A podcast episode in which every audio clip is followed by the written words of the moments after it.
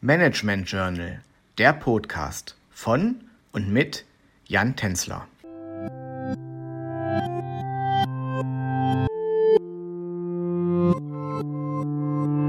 Schön, dass Sie bei einer neuen Folge unseres Podcasts mit dem Titel Innovationsmanagement mit dabei sind.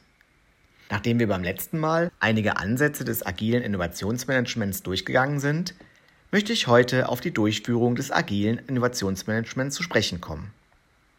Grundsätzlich ist das agile Innovationsmanagement nicht als idealtypischer Verlauf anzusehen, sondern es gilt, sich den Besonderheiten eines jeden Unternehmens anzupassen.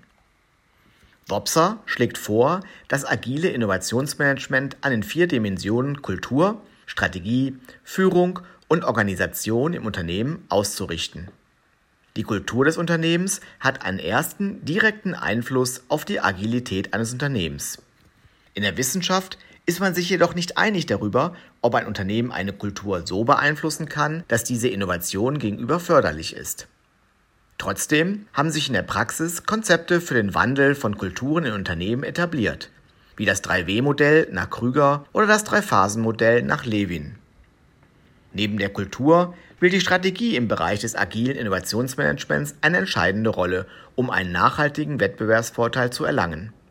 Dafür sollten die gesamten Stakeholder sowie die Mitarbeiter auf allen Ebenen des Unternehmens mit einbezogen werden.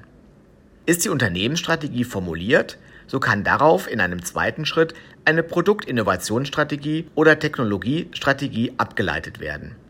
Als dritter Punkt kommt der Führung bei einem agilen Innovationsmanagement eine entscheidende und wichtige Rolle zu. Besonders gefragt sind hierbei die Führungskräfte in Unternehmen. Je nachdem, welches Ergebnis man im eigenen Unternehmen erreichen möchte, bieten sich verschiedene Führungsstile an. Ohne tiefer ins Detail gehen zu wollen, werden hierbei beispielsweise die direkte Führung, die strategische Führung oder die transformationale Führung unterschieden.